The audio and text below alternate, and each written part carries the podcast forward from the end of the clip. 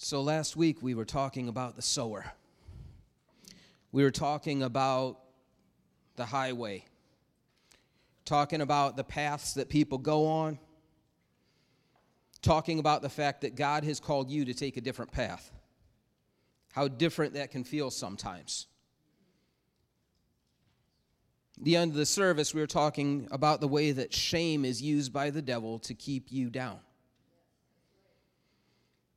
It seems like when you make great strides, the devil's just going to get in your face. He's going to tell you, Remember who I think you are.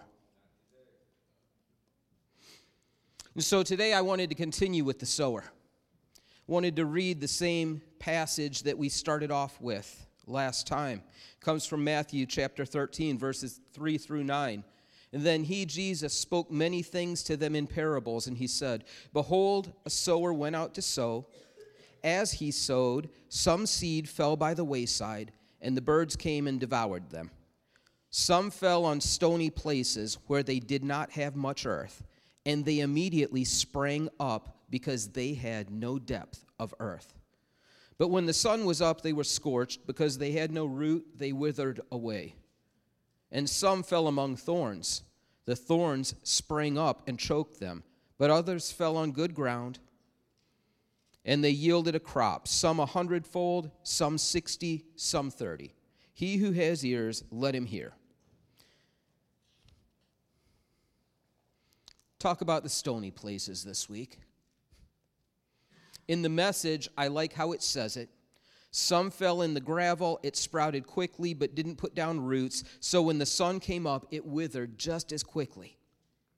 No one here wants their relationship with Jesus to be described by the word shallow. Those are almost spiritual fighting words. But if I could get real for a few minutes, we all have rocks in the dirt. Asking the question again, how's your dirt? We all have some rocks in our dirt. And sometimes we can go through days, weeks, years of acting like we're perfect no rocks here. But maybe today we could talk about it for a minute. Just a little aside. When it comes to the type of church that we are, it's a charismatic church, Pentecostal church. Word charisma, excitement. You know, what Jesus has done for us, no one wants it to be this boring thing. And here's a problem at times that we believe that if it's not exciting, that God's not in it. We believe that it always has to be exciting or God's not in it. And the truth of the matter is, there are going to be times in your walk when it doesn't feel like fun times, but God's in it. Statistically, we need to begin to put down roots because we spend more time out there than we do in here. And so we can have church all day long in here, but what do we take out there? It's a great thing to be excited about what God's doing. It's a great thing to be here and to be excited when God moves. But spiritually, sometimes you can be like a kid with a month old box of those message hearts. That spiritually, right? And you're walking around and you're like, oh, be mine. Good spiritual day. Oh, you're the best. Oh, but then you get one it's like, no way. Or you get one that's like, not a chance.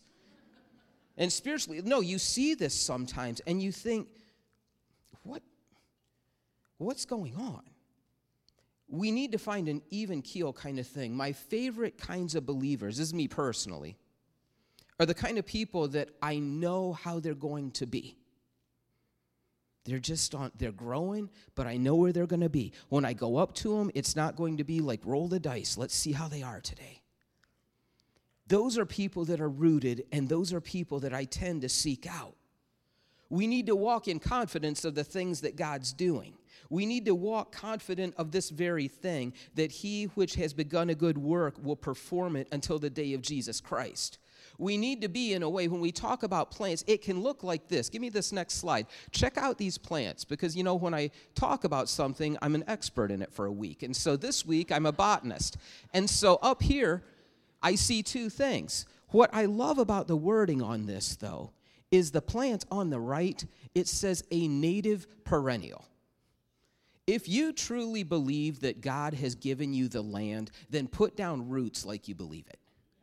If you truly believe that He's got this, then put down roots like you know that you know, because the Lord that threw the seed can make the seed prosper.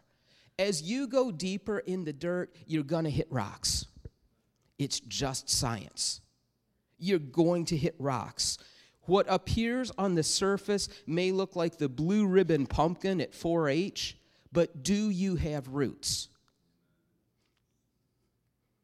Growing up in church, there were times that I would find myself acting a part not because anyone made me, but because sometimes I would feel like I could fly under the radar. And I wasn't doing it to be facetious, I was doing it because I thought that's what you did at times. We can do the same things as adults. Sometimes you see a walk right out of the gate that is just the best way to explain it. It's like one of those model rockets. I had me and my neighbor would launch these things and we would have a countdown and we would we were like NASA for a minute and this thing would go up in the air and it would go up like 200 feet and all of a sudden it would just go like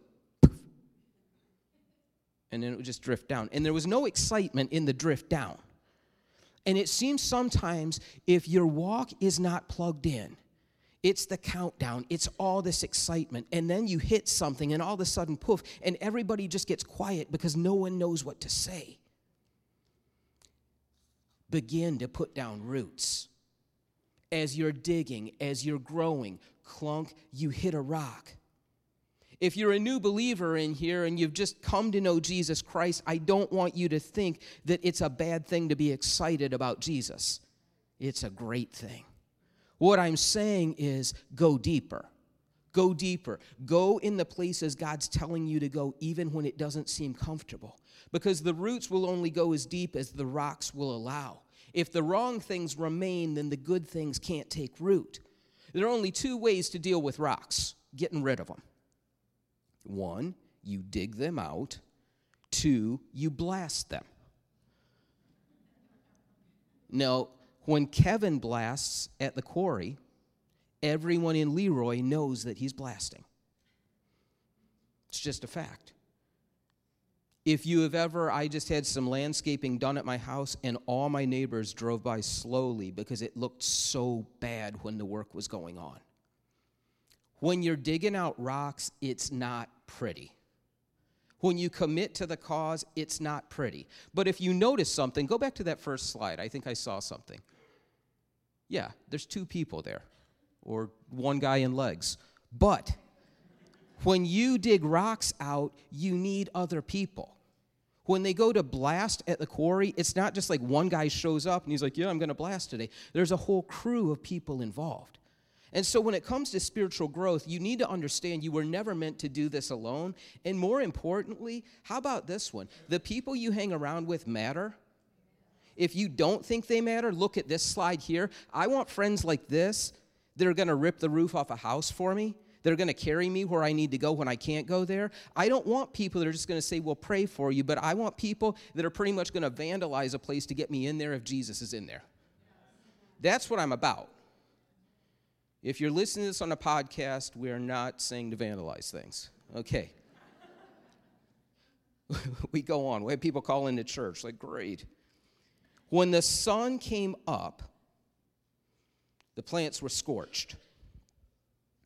You know, with this photo, Rachel, I apologize for this photograph, but when I picked it, I picked it purposely. She's a photographer.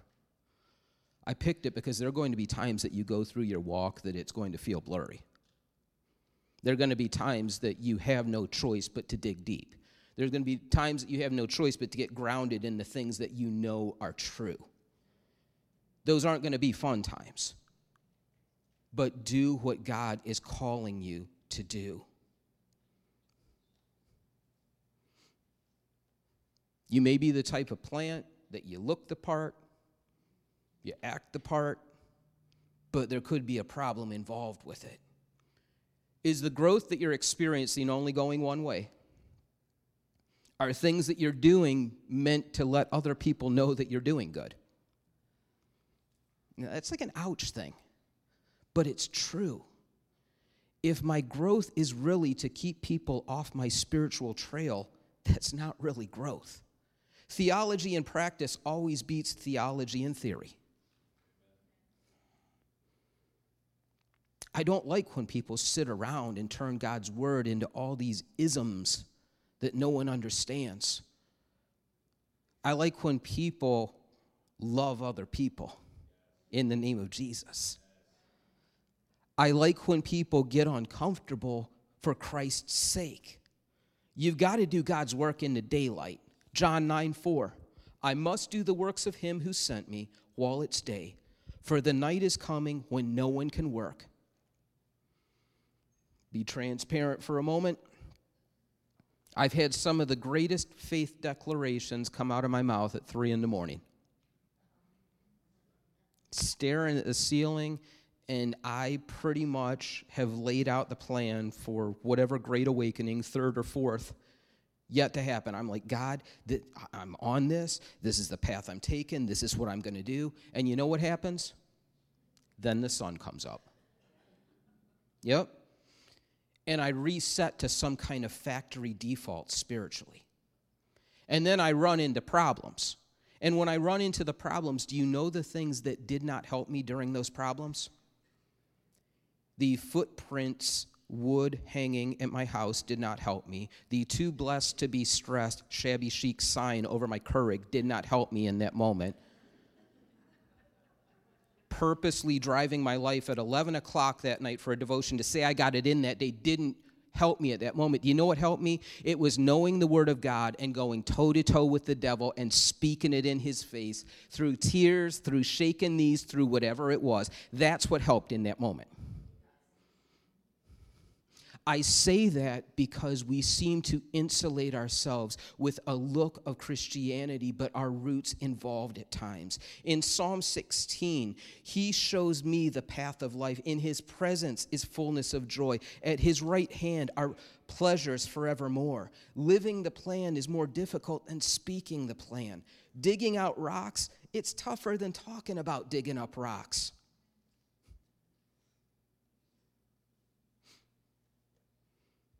The God that I serve is not going to lay plans before me that require nothing of me. Oh, and it bothers me because I wish it could be different, but it's not. There are times that I need David faith. When David went, and a man laid before David everything he needed to make a sacrifice before God. And David looks the guy in the eye, and David says, I will not sacrifice to the Lord my God offerings that cost me nothing. And when we stand at that point and when we know God's requiring a lot of us, when it's on our worst day, when it's in times that we don't understand, are you going to sacrifice just as you would on your best day? With a smile? With praise? God, have you got this? You've got this. You've got this. Growth is work, and farming is hard. Healthy things will continue to put down roots even when they're old. A tree that's a hundred years old, if you look at its roots, it's still reaching out, just like it did when it was young and there's an excitement of this walk. Never lose it. Never lose it. Those things that you knew when God could do anything, believe like that every day. God has a plan for the rocks, but the devil has a plan for the rocks. The devil can't steal the word from you. He can't. He can't take it from you, but what he can do is he can pollute the dirt, and he will do his best to pollute that dirt. He wants to see the things that have been growing hit the place where not only do they wither, but He wants you spiritually to get to a place that the things you once found joy in are going to be things that now you take offense at. He wants you to go from a place where, God, when I was with you, this intimacy that I had with you, I wanted to do, I wanted to be, I wanted to grow. And then it turns into, God, this is a bunch of man made rules. I don't even know if I believe in this anymore.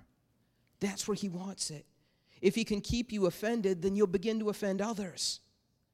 Then your dead plant will make other dead plants. It's like the devil just wants to hijack the garden. We get a sliver of time, just a sliver. I saw a video from this church years ago, decades. And in the video, when I looked at it, there were so many faces. As I've said before, you know my respect for the church, that we stand on the shoulders of giants in everything we do.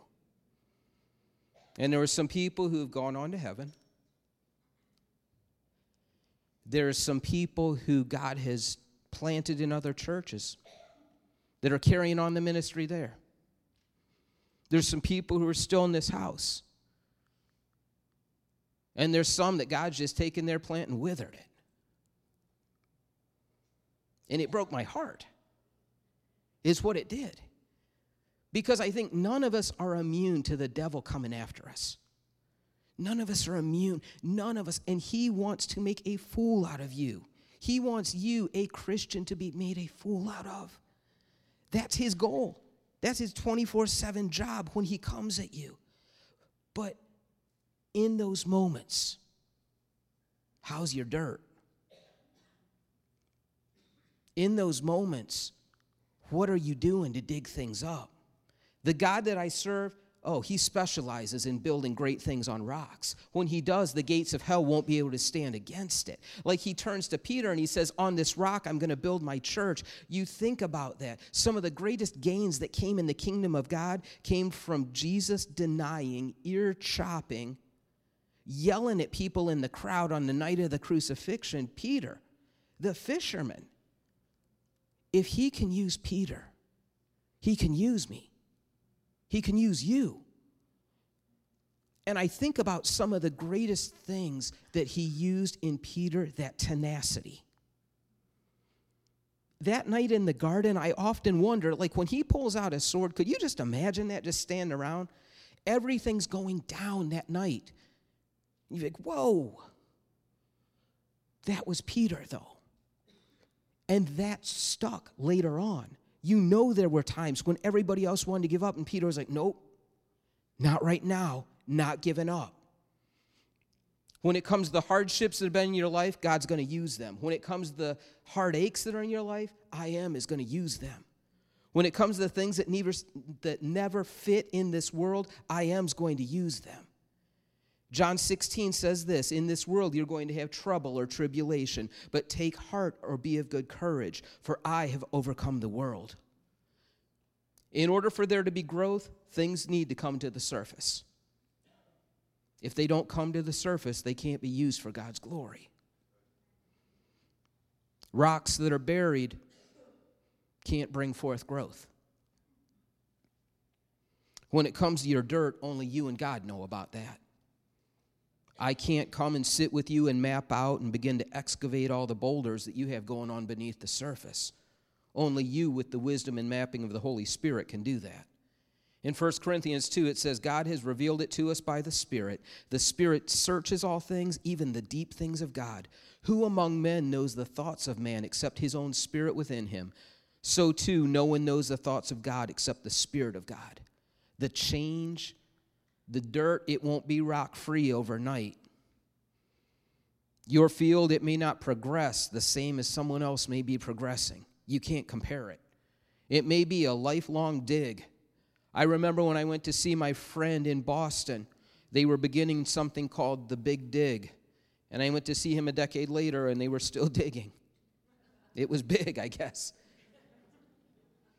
There are some things in your life that will be like that that you may think, God, how long till we finish this up? How long till we take the construction signs down? He's going to say, I've got this. Few more rocks, I've got this. But when he does, I can't help but think he would be like, but look over there at that pile that we've already gotten out. Just look over there at all that. It's not weighing you down anymore. The things that once stood in the way are going to be the things that God's going to take. And I feel like when He takes out a rock in His faithfulness, you know what He's going to do? He's going to lay it on the ground, and I feel like He's going to do one of these on it. He's going to take that thing that was once huge and he's going to bust it into gravel. And when he busts it into gravel, he's going to begin to sprinkle it on the paths that he is showing you. So the things that you wondered, which way do I go, God? He's going to be like, follow the trail, follow the gravel. And some of the hardest things in your life, he's going to say, he's going to come to you at times and he's going to be like, Do you mind if we use some of that gravel from your rocks there? Because this person over here needs help. And when he does, it's going to humble you. When he does, you're going to know there was a purpose.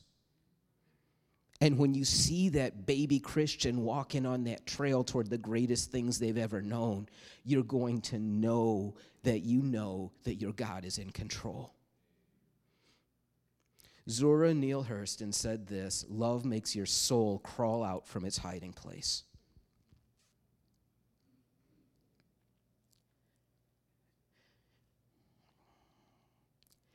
back to the shame for a minute? The enemy's led someone here to believe that you need to hide under that rock.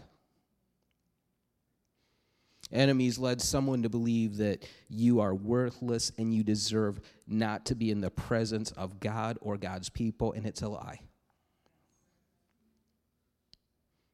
That there is no future for you, and it's a lie that this is all you'll ever know, and it's a lie. And God's saying, I will move that rock. I will give you my best. I will lead you in places that you never thought that you would see. And when I do, you will know it's my grace. See, the greatest discoveries of who you are in Jesus, they lie beneath rocks that are going to be unearthed as you continue this journey. And every seed, when we talk about the sower, every seed has the potential to grow unrestricted. Meaning this one seed has the potential to fill an entire field over time, and the field beside it, and the field beside it. The same with the gospel. Do not limit the growth in the things that we do because God is looking to do huge things. I'm going to close and we're going to do some communion in a minute because I had to split this up. I had to share something here at the end because it's been on my heart. I challenge you this morning to have some Abraham faith. What's that? Abraham says that faith in God, that he won't abandon it, that he will never abandon the seed. Abraham faith counts blessings like sand when the sun's out. And when it's nighttime, it counts the stars. When it comes to Abraham faith, the reason I say that is this. We're going into Easter coming up, and this year it's personal. That's the thing that keeps coming into my heart when we're praying it. This year it's personal. This year, meaning that the testimonies that God is going to bring forth are going to be personal ones, because we need to remember when He hung on that cross, He hung for each and every one of us. But going into today, there's a song that I heard that someone had shared. There's a fella, he's a startup out the Carolinas. His name's Furtick. He seems to be doing all right. Got together with this little known songwriter, Kari Jobe, I think her name is, and they write this song. Blew me away. They didn't actually write it, they just took God's word and pieced it together and sang it. And I wanted to read a couple of those lyrics, I guess, before we go into communion. Because today, when we take communion, I want you to understand this is not about us. And what we are planting, other people will be reaping. I'm tired of seeing families being torn apart. I'm tired of the devil seeing us sad from the things that happen in life and the disappointment that comes along, and people who may look at situations going on with their children and it breaks their heart, but see God having a plan. Here's the lyrics to this it's called The Blessing. One of my favorite verses, it starts with The Lord bless you and keep you, make his face to shine upon you and be gracious to you. the Lord turn his face toward you and give you peace. Amen. Goes on to say, May his favor be upon you. And a thousand generations on your family and your children and their children and their children. May his presence go before you and behind you and beside you, all around you and within you. He is with you. He is with you. In the morning, in the evening, in your coming, in your going, in your weeping and rejoicing, He is for you. He is for you. We need to claim that over our families. We need to claim that over this house. We need to begin to speak it with a confidence that the devil knows that we're coming. We're coming for you. We're coming to snatch some out of hell. We're coming.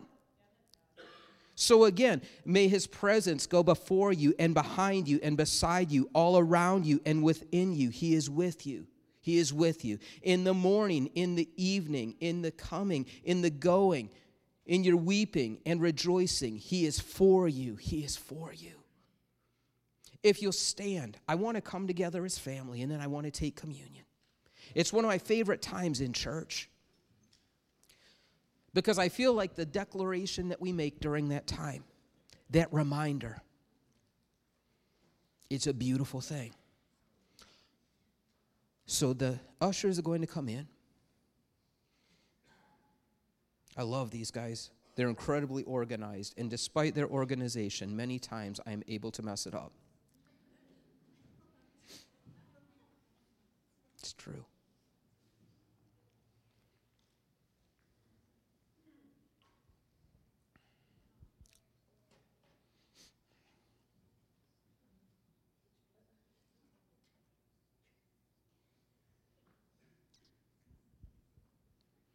So, what they're going to do is they're going to come stand at the end of the aisles. Come forward. And when you come forward, they will have the communion wafer and the cup. As you take that from them, press as far forward as you can. We say this every time space is a premium, and that's a good problem to have.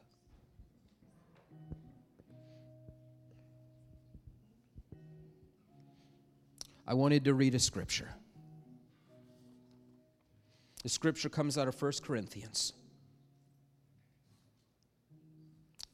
Chapter 11, it says, For I received from the Lord what I also delivered to you, that the Lord Jesus, on the night he was betrayed, he took bread, and when he had given thanks, he broke it, and he said, This is my body, which is for you. This do in remembrance of me. In the same way, he also took the cup after supper and he said, This cup is the new covenant in my blood. Do this as often as you drink it in remembrance of me. For as often as you eat of this bread and drink of this cup, you proclaim the Lord's death until he comes. Whoever therefore eats of the bread or drinks of the cup of the Lord in an unworthy manner will be guilty concerning the body and blood of the Lord. Let a person examine himself then, and so eat of the bread and drink of the cup. Before we come forward, bow your head for a second and say, God, if it's in here in this heart and it doesn't look like you, take it. If whatever thing I have going on that I have branded struggle, when it's just outright doing wrong, take it.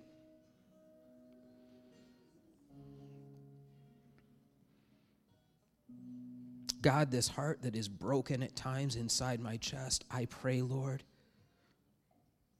that you would take every disappointment. Let there be no thing inside of me that does not look like you, Lord.